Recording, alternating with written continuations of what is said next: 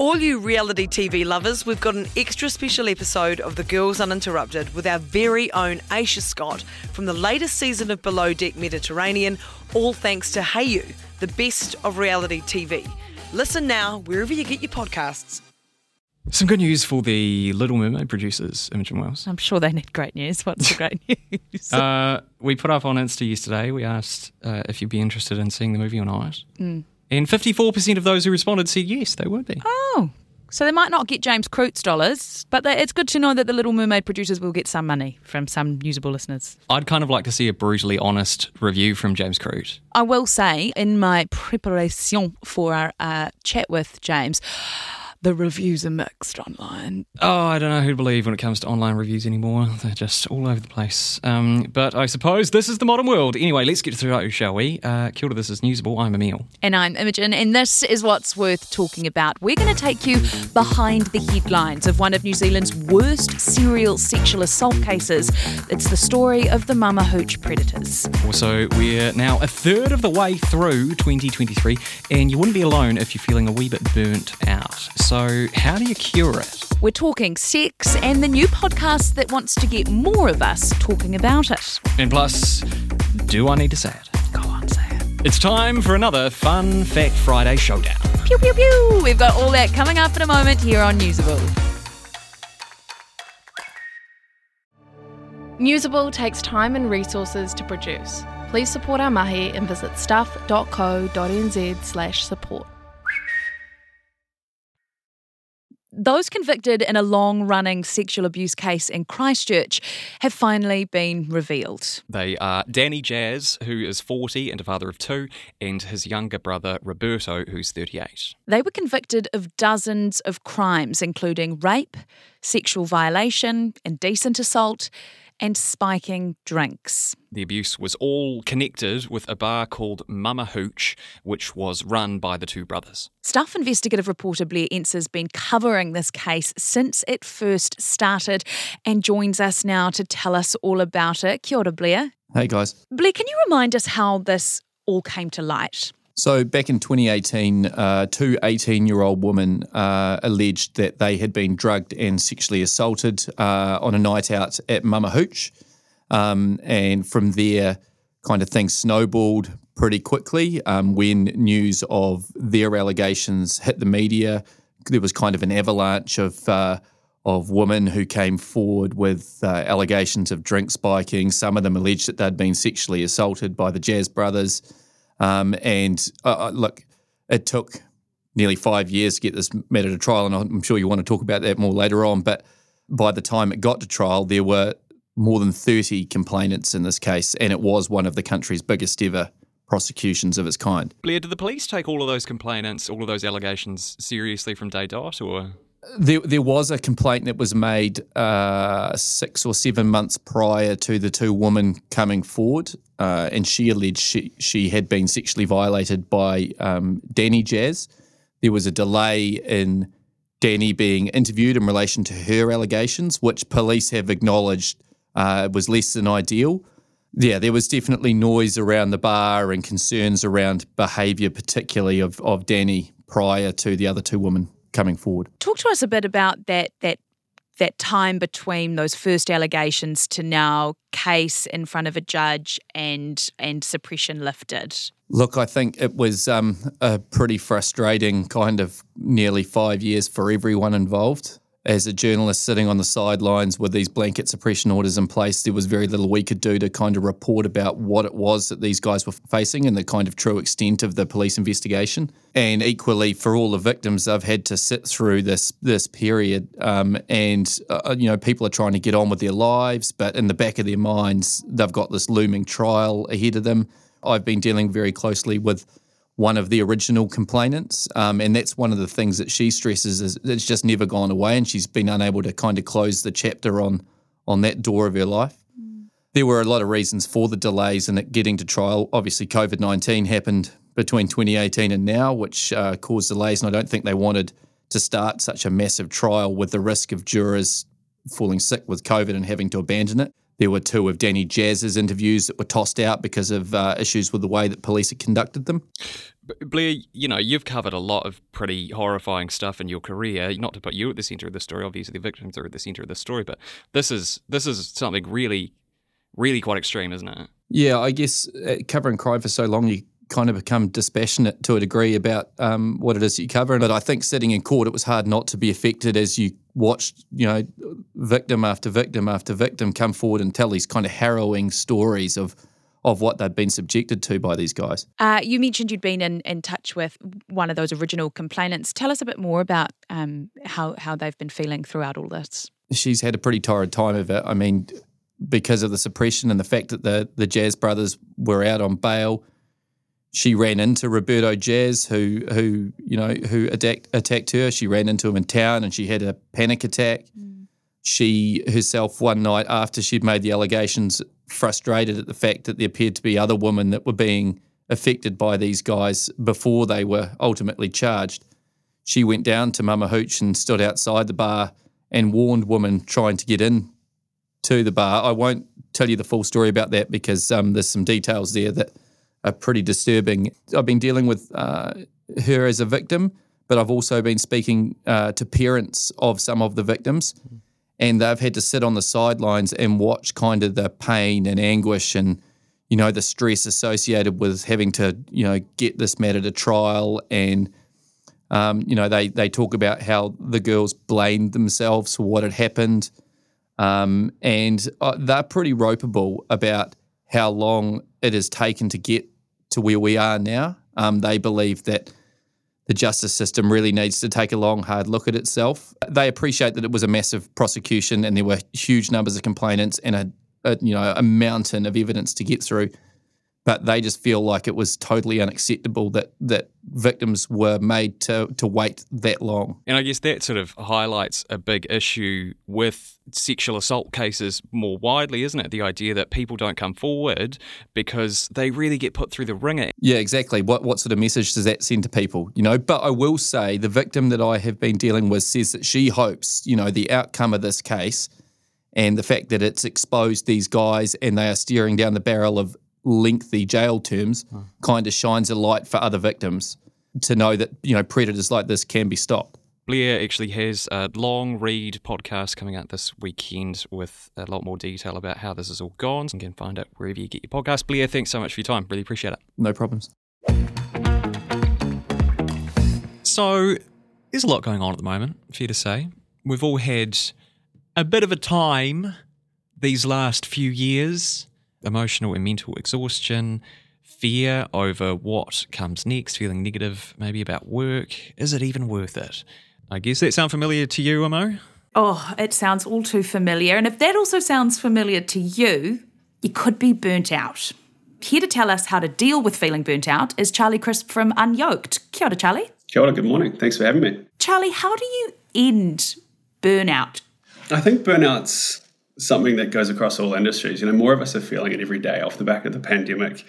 Um, it's not great for ourselves. It's not great for you know our colleagues, our employers. It's definitely not great for our families either. You know, I think a good way to reduce it is simply just to get outside. You know, human nature needs nature. One of the things we believe our mission at Unyoked is to help people access it more often. Charlie, you know, there is this kind of like romance to the idea of going off the grid. What, why do you think that is? You know, one of the main reasons I think is the reduction in your natural hormone, so your your cortisol levels. You know, I think it actually decreases by around 21% per hour when you're spent immersed in nature. There's also a lot of research that suggests that um, you know exposure to nature has improved quality of sleep and quantity of sleep. Why? How how does nature have that hold over us? I guess. Yeah, it's a good question. I think being outdoors has a way of just slowing us down it allows us to get down to our base pace that nowhere else can really do. And I think that's what it's all about. Base pace. I like that. Charlie, Unyoked offers these uh, think weeks, um, which is, I think, something that Bill Gates has talked a bit about and, and credits part of his success to. T- tell us a bit about these. What's a think week? Yeah, so I think it um, stems from that concept of periodization. So the likes of very creative thinkers like the Bill Gates, the Steve Jobs of this world, you know, use it as a concept of periodization of switching off so that you can switch on in order to achieve your goals. they actively block out a week of their year just to go and immerse themselves in nature in the wilderness, come back more creative, solve, you know, tricky problems, and use it as a place of reflection and come back with a new um, a new sense of perspective. For people who maybe can't block out a whole week, uh, for people looking for more budget friendly, cheap options, uh, what can they do to clear their mind and get some of those same benefits? Yeah, I mean, selfishly, we'd obviously want people to go and check out cabins, but I think you know we're massive advocates for just going for a walk in the park for half an hour at lunchtime. You know, if you if you adapt that into your behavioural pattern. Great stuff, Charlie Crisp from Unyoked. Thanks so much for your time today. Really appreciate it. Hey, thanks very much, guys. Cheers. Today on League of Our Own, we chat with our feline friend, West Tiger and soon to be Panther, Uh, Isaiah Papali'i, see what I did there, like Larry? Yeah. Like the Warriors are 12 matches down with 12 to go. We talk their season to date and if they could still land a final spot. We preview round 14 with the Wars and Townsville and a whole host of massive matches, including the Broncos and the Sharks. And we are officially in the State of Origin window. It's an Australian representative competition, yet Kiwis love this thing. League of Our Own with Blairy and Goran. Listen through stuff.co.nz or wherever you get your podcast. Proudly brought to you by Snap Rentals. Hey, here's something that might make your ears prick up. Compared to the rest of the world, New Zealanders in general having lots of sex. Oh, really? Yeah. Good on ya. But there is a oh. but. Oh, no. A lot of the sex that we are having is, according to researchers, pretty low quality, average, mediocre. I would love to know the methodology of this research. Like, if the question is in person as well, how would you describe your sex? And they're like, eh, low quality. I Imagine it's self reported. yeah. Anyway, uh, Stuff's new podcast with PopSock Media is called The Good Sex Project, and its host Melody Thomas is with us now to chat. Kia ora. Kia ora. What's going on here? Tell us about this data. Why are we having lots of sex but not so great sex? A lot of people are having average sex that's not just endemic to New Zealanders, so there's some reassurance there. Mm. But we do have more of it on average than um, people in a lot of other countries. So I guess that would round out to more average sexual encounters um, overall. And so I guess you know, this is one of the questions that you get into in the podcast. So tell us about the podcast. What is the idea? How, how do you want to change up the game here? It's called the Good Sex Project, but it really is a, more about uh, eliminating the bad and average sex. I would say, you know, we will get to the good, great, amazing, super orgasmic sex one day, but we're not there yet. I'd like us to get to just an, kind of an even playing field first. The premise of the series is good sex, good relationships, and how to have them and then also like how to if can good sex and good relationships coexist hand in hand in the long term is is as part of the question. And we address it by interviewing everyday people about their sex and love lives, as well as experts and academics um, to contextualize some of the stuff that we're hearing from people. You've done a podcast about sex before. It must be interesting doing this because it's something that people don't really talk about. Whereas you, I mean, we know each other from outside this. Like, you, you sort of relish it, don't you? I love it. Yeah. I love it so much. Yeah, I think we are bad at talking about it, but it's the moment you ask people to share something, um, it is incredible what people will offer up. And a, lot of the time, it seems like they've just been waiting for an opportunity to talk about this stuff. Yeah, like a mental block kind of thing. And then once once it's it's, it's emphasized to you that it's it's okay, it's okay That's to talk about this, then it's like, wow, well, so gather round. absolutely, yeah, absolutely. What's one of the things you've learnt making this podcast? I have learned a lot, and it's really hard to narrow it down. But I guess one of the things I take away from this kind of work every time is just how many people feel really alone and really ashamed when it comes to sex, sexuality, love. You know, you asked before how much sex are we having, and I know you were talking about it in terms of that promiscuity data, but we get so wrapped up in ideas around what is normal, and people mm. are always thinking, and within long term relationships, how much sex are other couples having? Are we normal? More? Are we on track? Like people just feel alone, feel like there's this normal that exists out there that they are not. And the thing is that the normal is a myth, it doesn't exist. Whatever is working for you is your normal.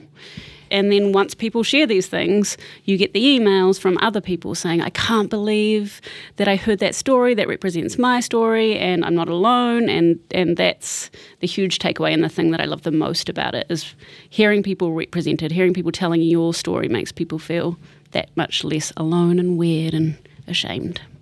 Top tips from Melody Thomas, the host of the Good Sex Project. Thanks so much for your time. Really appreciate it. Thank you. And the Good Sex Project is out Sunday. You can find it wherever you get your podcasts.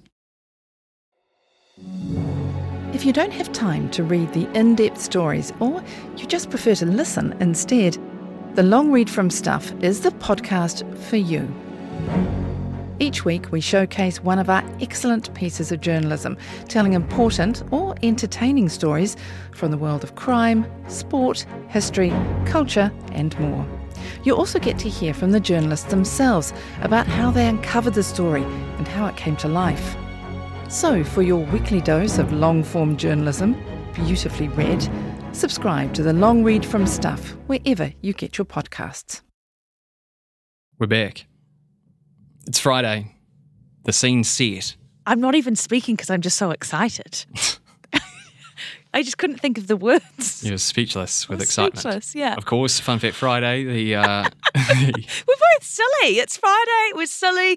As you mentioned earlier in the show, we're a third of the way through the year. Yeah, I'm wow. almost ready to take a 12 week holiday, I think. score's 8 3 at the moment, I think. I think it might be nine, but I might have made that up. Although, of course, I have my um, gripes about the methodology of how Fun Fact Friday is calculated in the past couple of weeks. Someone sounds a little bit Trumpy at the moment. We will be doing an end of year review about this. Um, You go first. Go on. Actually, no, I want to go first because I'm actually a bit anxious that we're going to have come with the same fact this week. I really don't think that we came with the same fact Okay, this week. that's all good. All right, you go first then. My fact is kind of springboarding off our chat earlier with Melody Thomas. So I want to take you back to the early 2000s, Imogen Wells. Okay. And at that time in history, of course, Harry Potter and Harry Potter related merch was everywhere, wasn't it? I'm anxious Yeah. as to where you're going with this. Okay, so um, the toy manufacturer Mattel, which I think makes Barbie dolls, It does. it had to withdraw from market a toy that it made, which was a vibrating Nimbus 2001 broomstick. um, because this toy was being bulk bought by uh, certain, shall we say, certain age related, age restricted retail outlet stores. Uh, and then on sold for, for for hefty markups. It's a very good fact.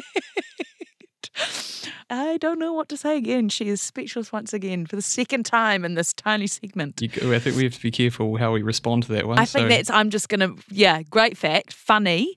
Um, I'm not gonna say any more. My fun fact is that Tina Turner was a Guinness World Record holder. Mhm. In 1988, she set a Guinness World Record for the largest paying concert attendance for a solo artist. That is the whole term um, for her world record. She performed in front of around 180,000 people at the Maracana Stadium in Rio, Brazil. But it doesn't stop there because then in the year 2000, popular year for fun facts, uh, she had sold more tickets than any other solo performing artist in history, according to the Guinness World Records as well.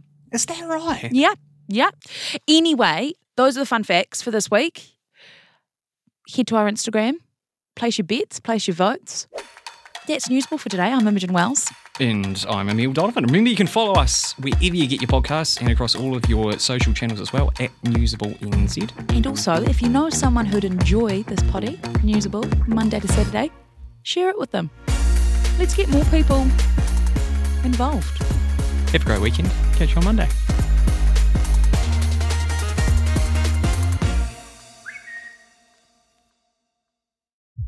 This week on The Girls Uninterrupted. I'm not having a go. I'm just saying No, you saying can. You can. that But I would never put them on my feet. It is a crop phone. to- it's a hundred percent a crop phone.